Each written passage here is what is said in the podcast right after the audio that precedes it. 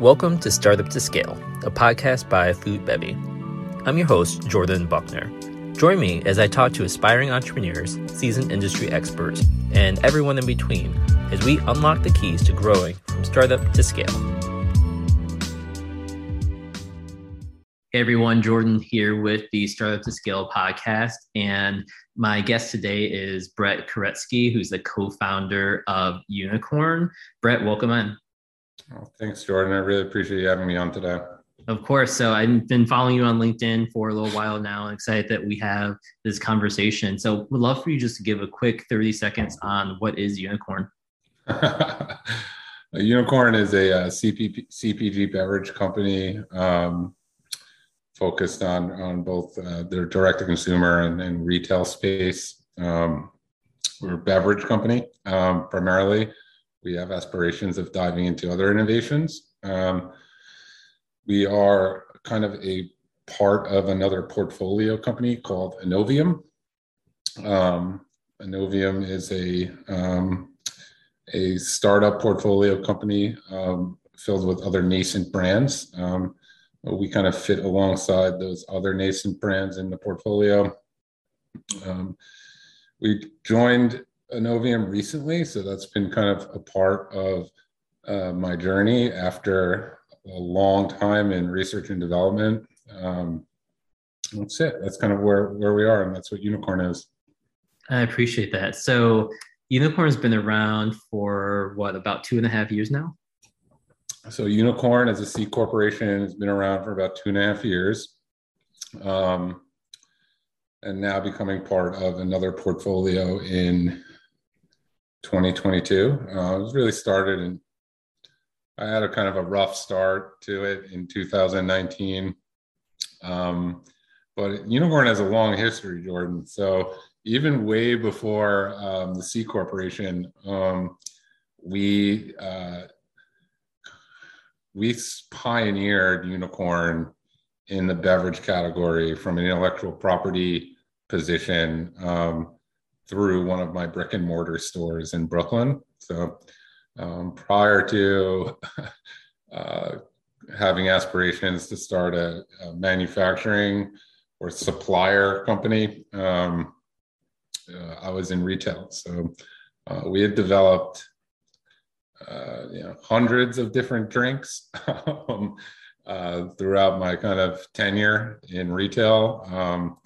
Started in a juice bar and then kind of led its way to a coffee shop and then eventually now it's a C corporation. Um, Unicorn originally came through my business partner Madeline during our um, um, startup aspirations um, in Brooklyn and then kind of in Montauk as well, which is out in the Hamptons vacation spot, tourist spot. But basically both those places are filled with unicorns in general, right? I mean, tons of people drinking like juices and smoothies and healthy foods. So, you know, in this day and age, like people use the term unicorn to kind of, um, I guess, describe or lens um, uh, into that kind of like uh, nutrition and lifestyle, right? Yeah, completely. So I'm glad you mentioned some of the other things in your background, right? This isn't your first company what lessons did you learn from your past experiences that you were able to bring into what you're doing now?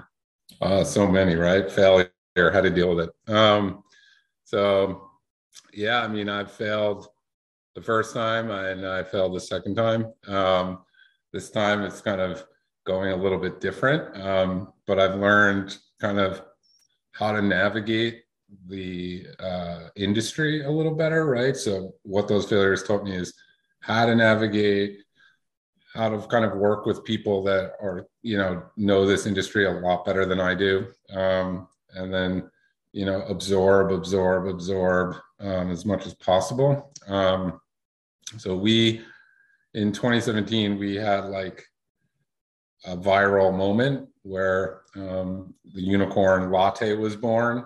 Um, and that was like our baby. And that's where the c corporation kind of comes from um, so we kind of took our best selling item or product or innovation and we made that the name of our kind of company, um, which I thought was kind of just savvy. Um, but also, right, like that's what our customers are asking for. Like great drinks aren't inspired by drinks, right? They're inspired by customers and people. So yeah.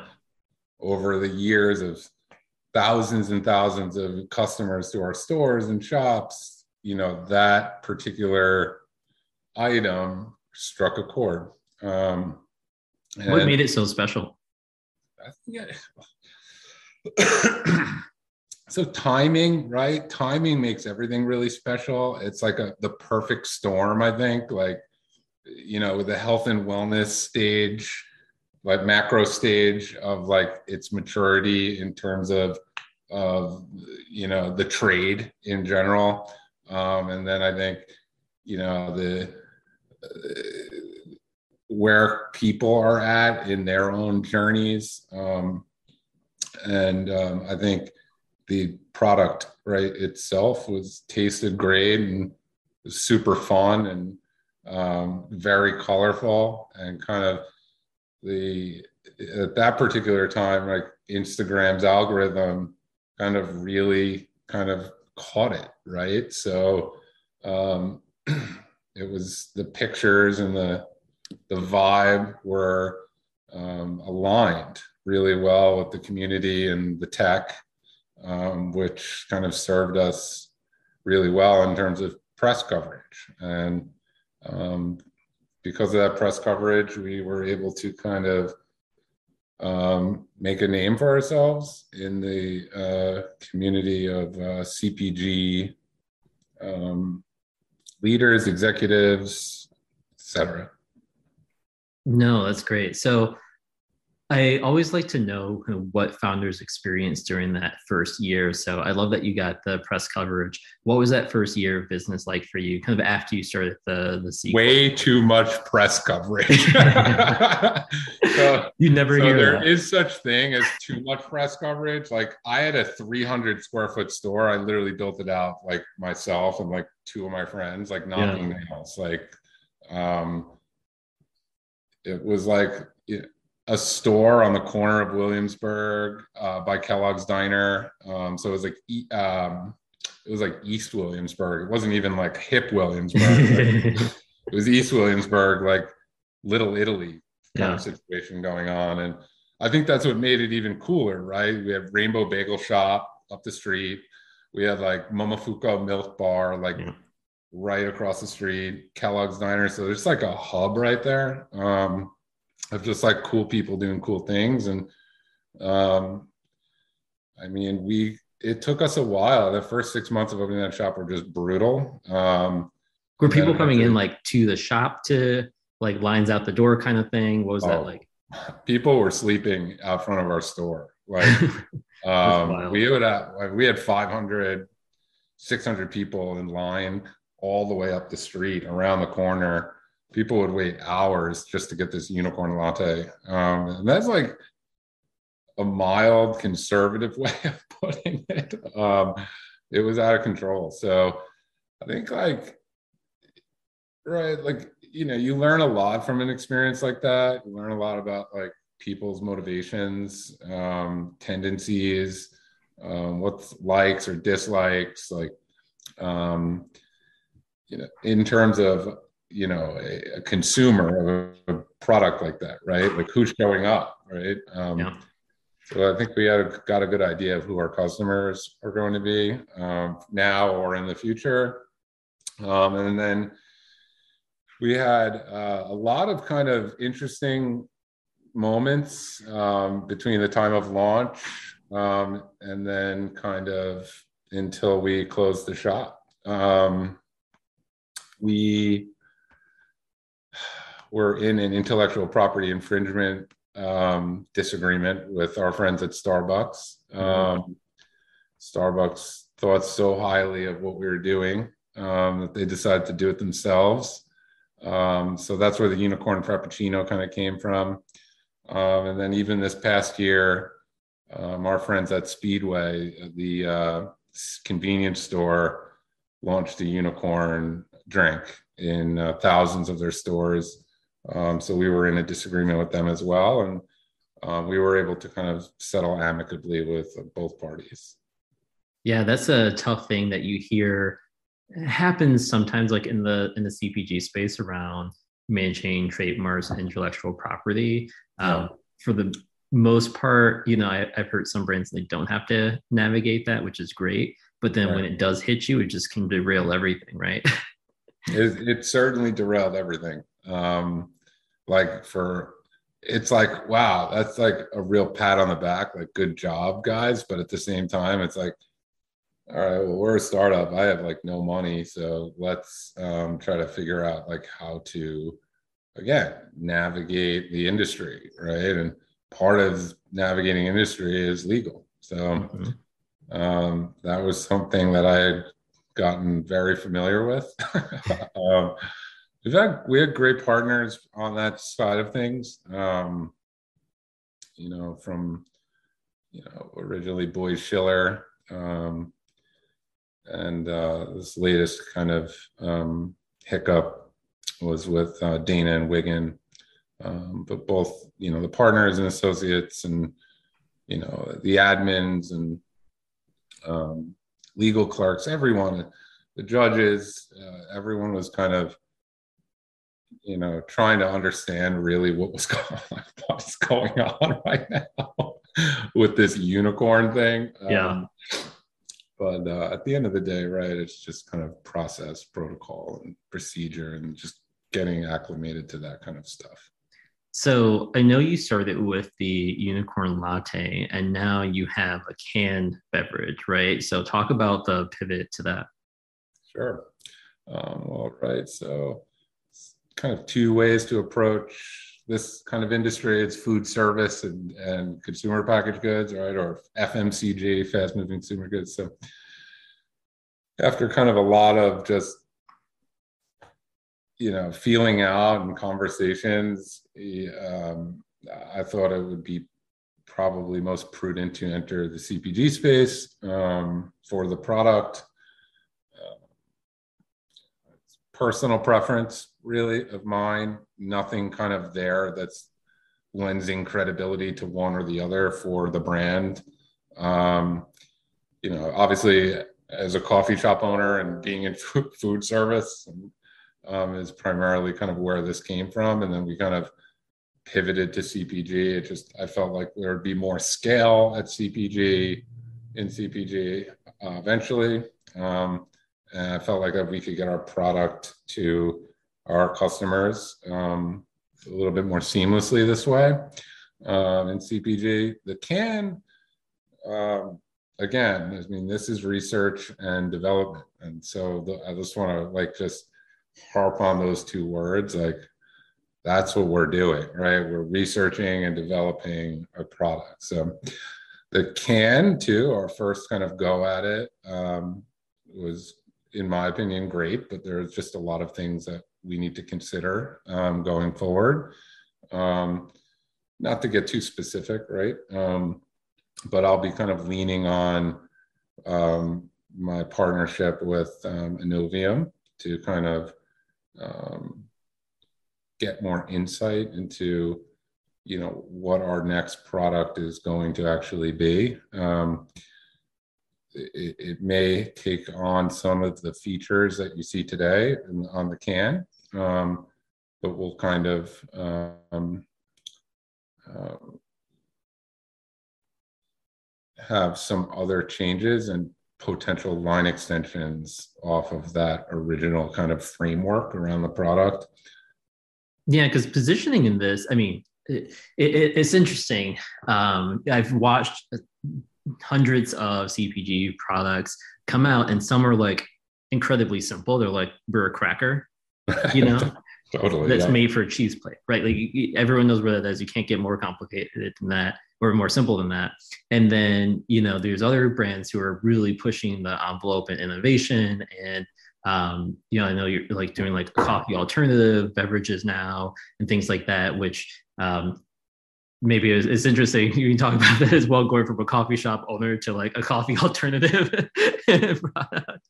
Um, yeah. But positioning is really hard, and having a product that resonates with people. So you know what are some of your lessons learned i know you're kind of going through some changes now is it like the look the flavor the the you know taste appeal. I know you know the latte was so visual and took off on instagram. It's a different experience having that in the can right? Because i think it's probably more of a clear liquid or something.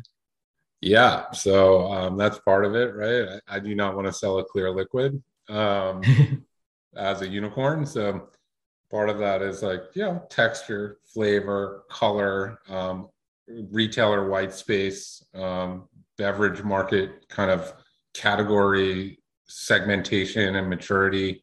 Um, you know, where do we fit? What sales channel are we in? Pricing, right? How much does it cost? The, the SRP, right? Yeah. Um, and then cost of goods. What does our supply chain look like? Um, understanding kind of big picture, kind of marketing um, schemes, creative agency. You know, how is this thing going to live online and in retail? Um, and I think, you know, the longer the time goes on, uh, the more clarity we have around a lot of the questions um, that many founders kind of um, rush to answer. Um, so yeah, I mean, I've been doing this for so long, um, and I still don't have a product in the market, um, and that's really exciting to me, right? Like I take pride in patience and timing. Um, and you know, now that I have like a unbelievable team behind me, uh, CEO comes from 20 years at Pepsi and Coke. Um, you know, I'm learning a ton already. Our CFO comes from Pepsi. Um, we have a supply chain guy who's Pepsi. Um, so, you know, we have that kind of intellectual property from a standpoint of um, craftsmanship and um, business, um, which right having great business managers is really important, or more important than what type of creative agency you have, or you know how cool your next NFT is, or like, like it's just a supply chain operations, distribution networks, warehousing, right, retailer relationships, broker communication, real like nuts and bolts. yeah like real real like essence to what you're doing right completely yeah i think that's um that's one thing that i've learned myself the hard way too just with my past business t squares and talking to other founders is yep. you really have to have the foundation set and ready to scale, right? And it takes a little bit of time to figure out that foundation is all the things that you just mentioned from operations, your business model, your channels that you're selling in, because there's outside forces that can sometimes accelerate your growth, as you talked about with PR and some of the other things. Um, and even just like that self desire to like really try to grow fast, that if you don't have the foundation set in a way that is going to make your company sustainable at some point like it's likely going to fall apart or you're going to be like chasing money for forever just to keep the thing afloat. Totally. I mean it's sensitive right? It's a thin line. I mean you have very very low margins in cpg in general. Um, so you know you need you know financing um, to scale um, whether that be self-financed or an investor base um, either one of those like requires a certain level of like just business acumen and and, and you know, a steady head. Um, and um, i think people get so excited about whatever idea that they have because they are literally like nerdy about their invention. But your consumers aren't nerds right? Mm-hmm. like about your product, right? You might be, but they aren't. So having that balance, um, it, just as a mindset going into whatever stage of growth you're in, you know, whether it's going from zero to 50,000 MRR or, you know, 50 to 100,000 MRR or when you're at 100 million ARR, whatever it is, right? You just need to have that kind of just steady uh, mindset behind um, your innovations, your choices, um, you know your partnerships like you may want like the most expensive biggest broker out there to to kind of pioneer your brand in retail but if you don't have the capital to kind of do that then you have to find an alternative method. That's just an example of what i'm kind of getting at right? Yeah definitely understand that. If you had one piece of advice to give to a new founder starting out what would you tell them? Oh boy. Um, well i think surround yourself with the you know the best and brightest people um, that will tell you that you're wrong. Um, i mean i think that that is primarily like how i've gotten to where i've gotten today. Just you know people telling me not to do something. So uh, you can right you can if somebody's telling you that something is incorrect that you're doing that means that they care usually that they care about what you're doing and you don't need people just patting you on the back and, and telling you yes and you know having a little friction is kind of you know to like the as like an undercurrent to kind of a relationship for business is kind of very important. Um, and, uh, the second thing I'd probably say is just try to have fun. Um, like, listen, we're all humans. We're all breathing air. I mean, sometimes I'm just like, what, what is going on right now? Like, how did this happen to me? Right? how am I here today? Um, it's a long journey it's a continuous journey right and enjoy every single you know you might not enjoy every single day but enjoy every single week as best you can. Um, right. and i've heard from lots of other founders like even if you get a big exit at the end like it's the journey that you remember and so make it one worth living. 100% perfect. Well brett thanks so much for being on the show today. Absolutely jordan. Thank you so much for having me